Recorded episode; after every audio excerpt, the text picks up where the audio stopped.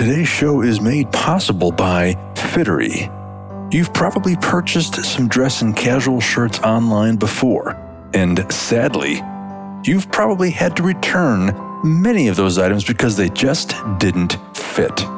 Now, you do realize, of course, that billions are spent returning all of these poorly fitting clothes, right?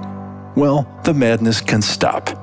The hassle of having to return all of this stuff can stop. Well, this is where Fittery comes in. They've devised a process by which you can almost guarantee that the dress and casual shirts you buy online will fit. And from brand names you'll recognize Brooks Brothers, J. Crew, Lands' End, Ralph Lauren, to name just a few. And they're adding more brands every day. Now, I myself use Fittery, and setting up my account was very simple and took almost zero time. Just go to fittery.com slash intrepid, complete the quick size tool, and you'll soon be ordering dress and casual shirts that actually fit. Again, that's fittery.com slash intrepid. You'll love Fittery, and you'll actually enjoy and look forward to ordering clothes online again.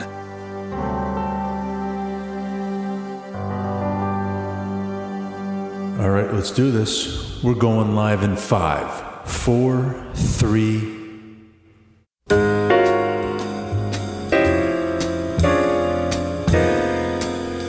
Oh my, just so many business podcasts out there. How can I possibly know where to begin? Here at Intrepid Business, we are about stripping away all of the usual boring fluff and instead focus on showcasing real people doing real business, achieving amazing things the ones truly changing the world, the instigators making a dent, the people changing how we do sales and marketing, leading innovation, the people redefining leadership. But who are these people? Why do they do what they do? How do they do what they do? Find out on Intrepid Business. And now, here are your hosts.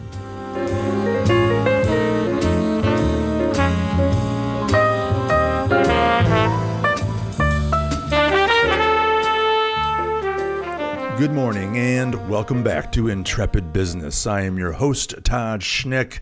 A recent guest on my show recommended that I chat with today's guest, and uh, I'm very much looking forward to the conversation. Always am thrilled to talk to an entrepreneur who's out there doing it and building an organization, building a business. Always exciting to have those chats. Even more thrilling for me, it's on a subject and their target market is of a, a, very special place in my heart, being that I am the owner of two crazy dogs. So uh, today's guest serves that very important market. So I'm very much looking forward to this conversation.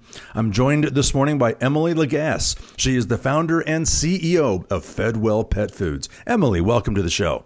Thank you so much. Now, it's good to have you. Thanks for carving out some time to join me. I know you're very busy building this cool company, so appreciate you stopping by. Before we get into a conversation around Fedwell, take a few quick seconds to inform the audience a little about you and your background.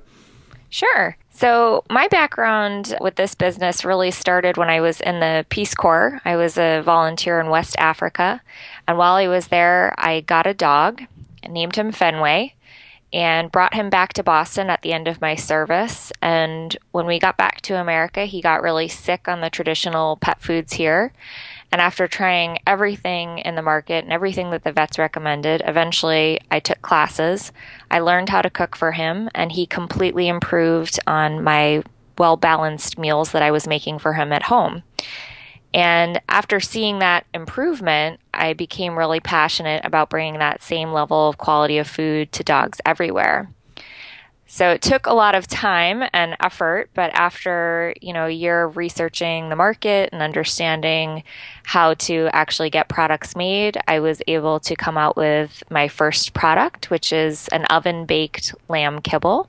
So it's a dry food, but it's entirely based on my home cooked recipes. So if you look at the label, it's all real meats, fruits, and vegetables.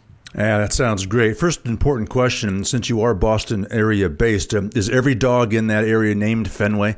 We have a lot of Fenways. we have a lot of Brady's. Uh, lots of sports sports named dogs running around here. Yeah. yeah, no, I figured. I figured as such. So that's cool. Well, look, I guess the first question I want to ask is it's a common problem for all of us, not just canines, but but for humans too. I mean, we're eating bad food.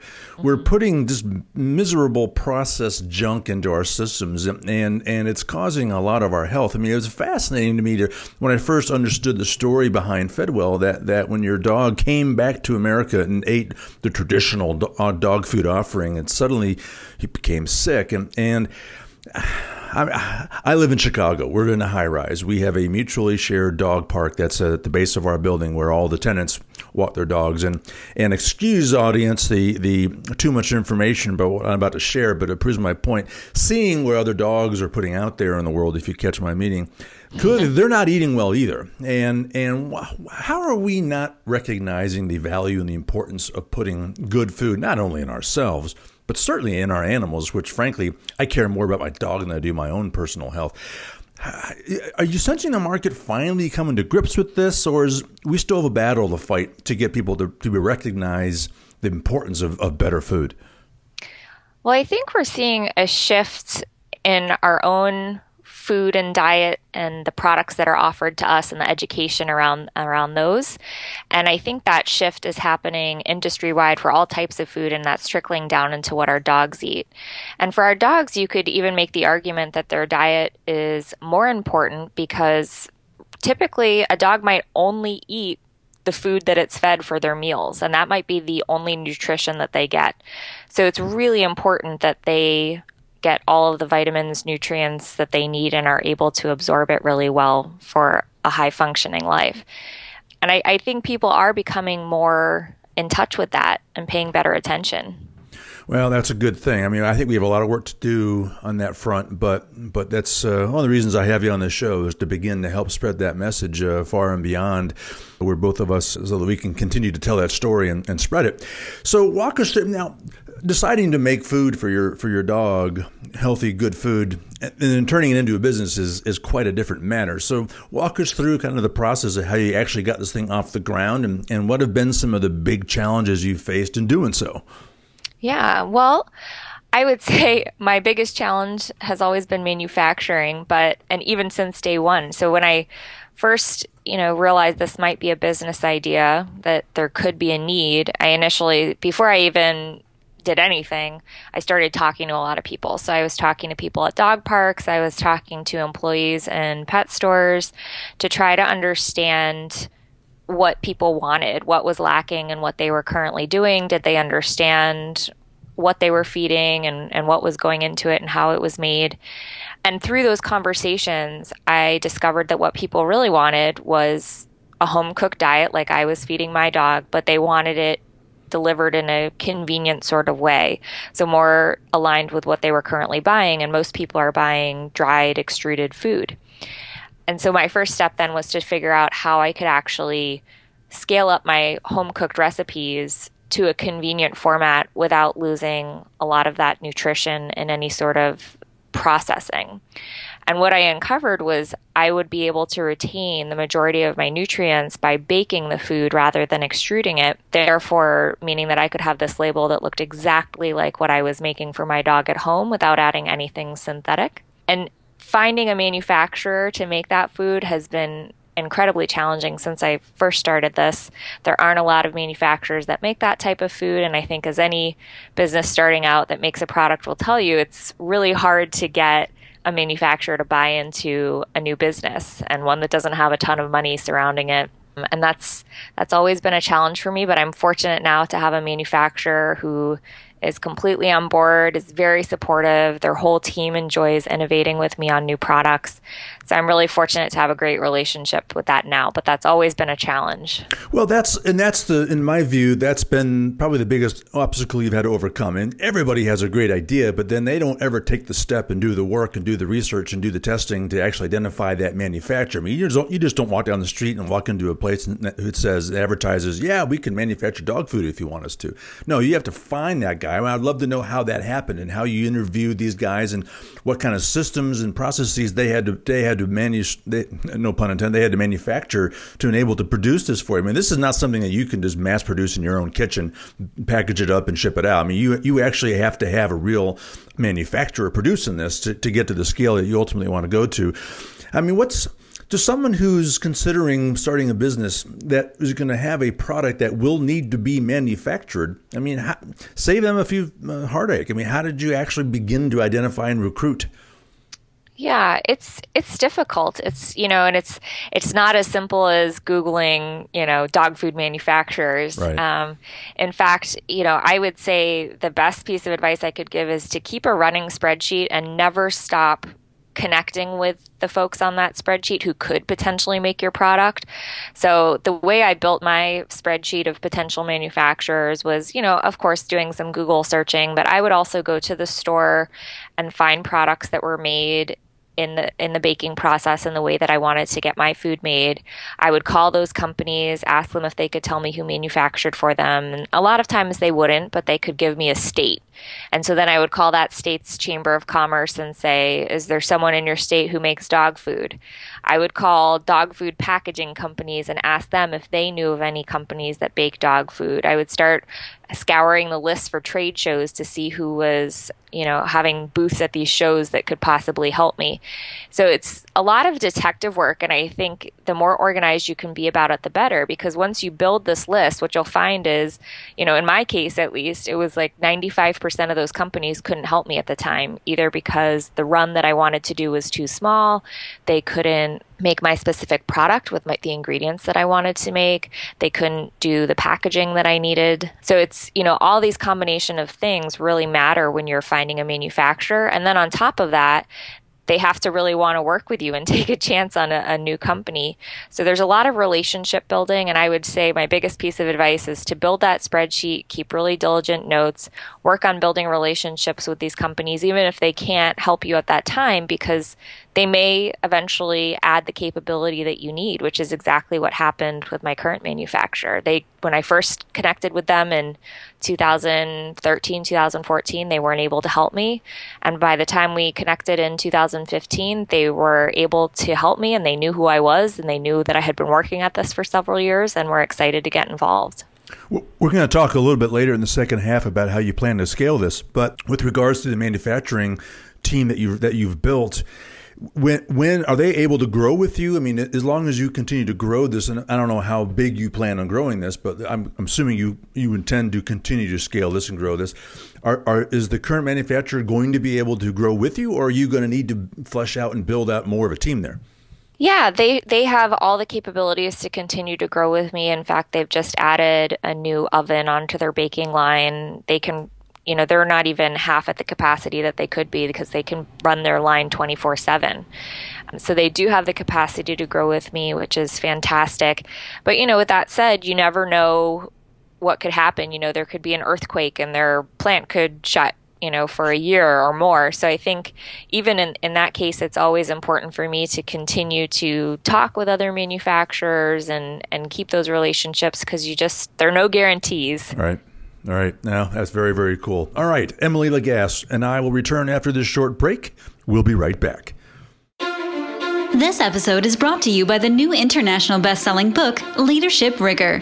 This groundbreaking book will turn everything you think you know about leadership upside down. Leadership Rigor explores how to achieve breakthrough performance and productivity through leading yourself, leading teams, and leading at the organizational level.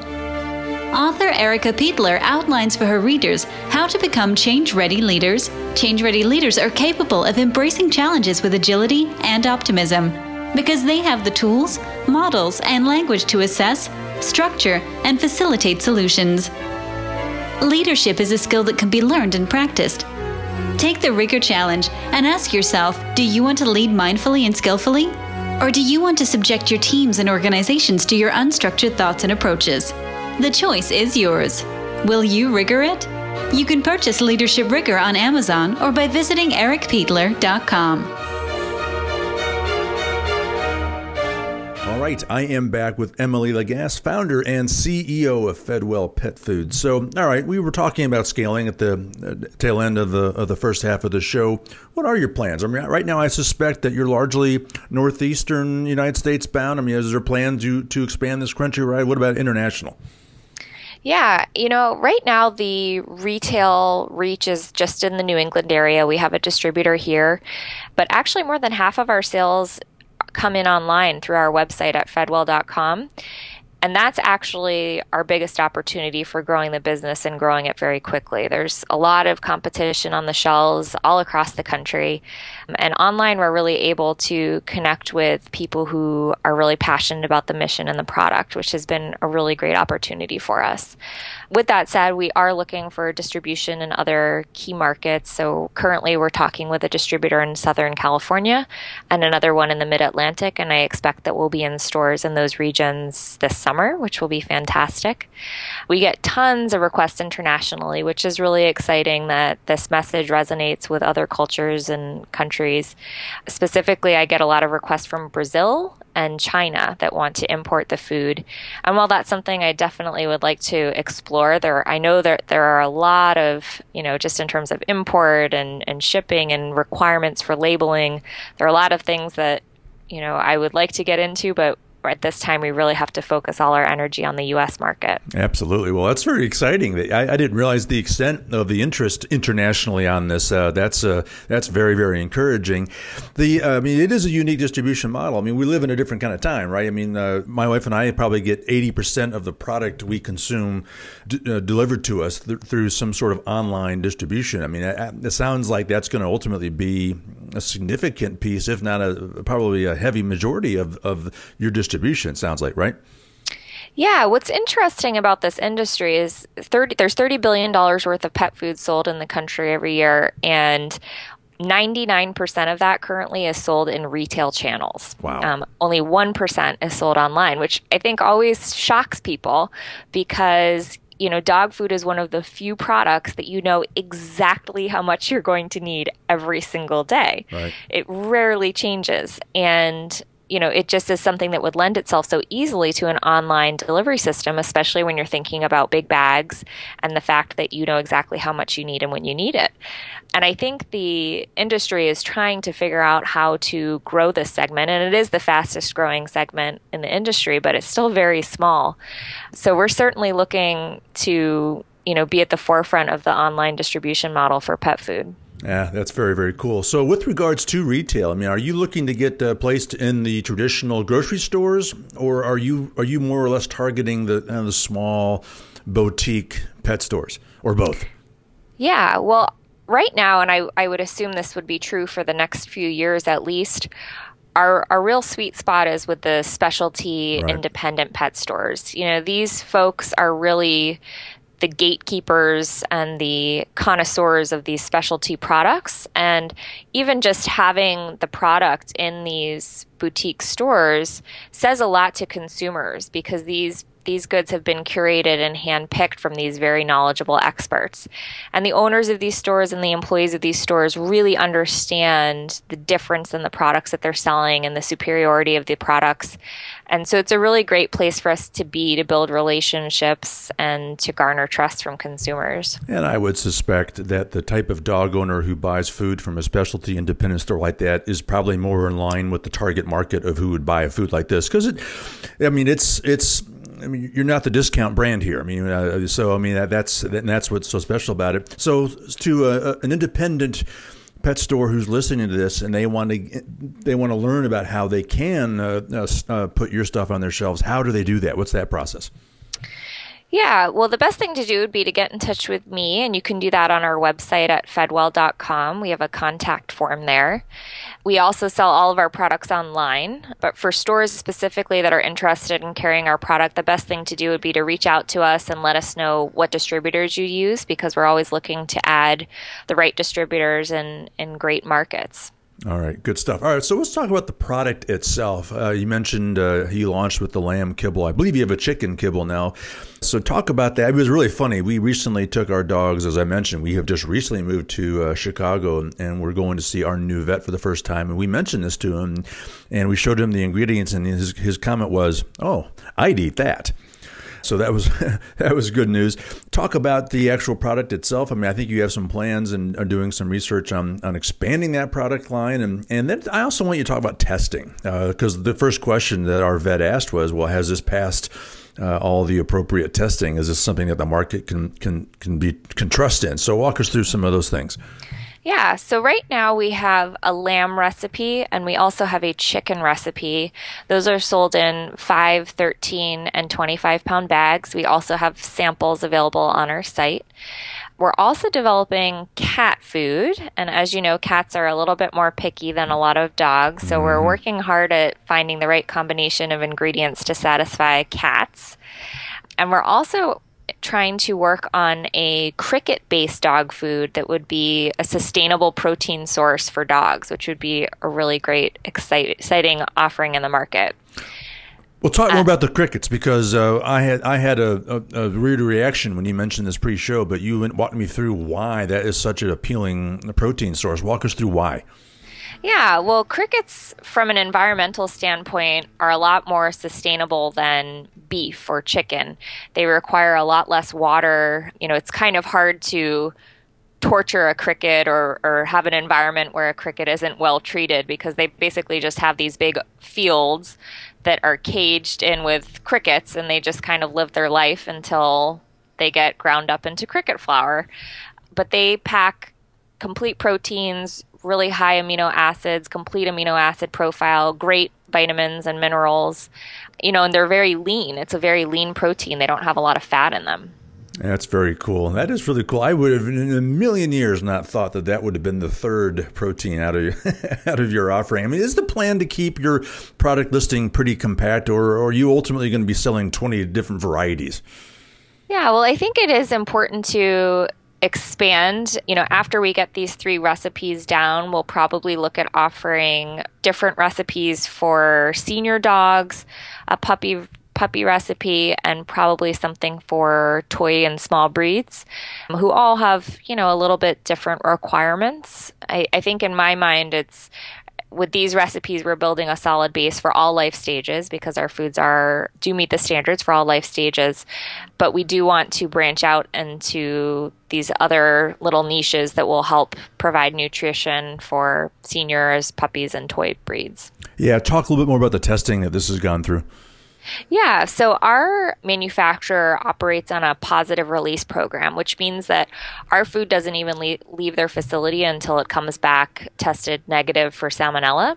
So that's from a food safety standpoint. But in terms of nutrition, our recipe is tested every time. And in fact, even before we go to production, anytime we make tweaks to the recipe, we run our recipe, we send it off to the lab, and we make sure that it tests for all the AAFCO profiles. So anyone who has a dog has probably seen on the back of their packaging that it says, you know, complete and balanced by AAFCO recommendations.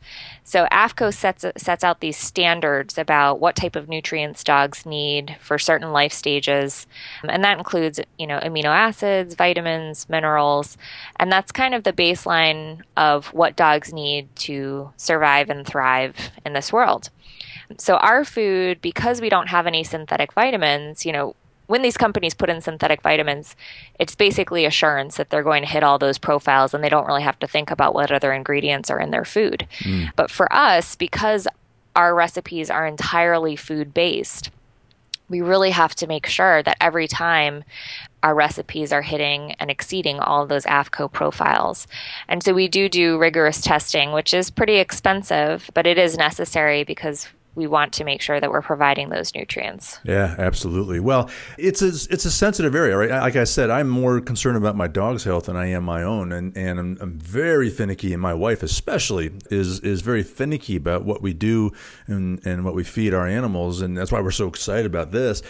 I mean, how do you break into that market? I mean, there, a dog owner who who does care enough to think about the food that they're putting into their animal, uh, they're maybe very protective. I mean, how how's it been in terms of reaching out to this new market or this marketplace and, and convincing dog owners to to try something very new? Yeah, that's a great question. I, I found that you know there are two different sides of the story that really resonate with people. One is my story. So when I share my story, if I'm able to do that either through a video or an article or an interview, you know, it's it's a story that people really resonate with because it's it's a hard one, you know, seeing your dog get really sick, having to provide a higher level quality of food for them to get better you know, it's something that either a lot of people have gone through with their dogs in the past or don't want to have to go through.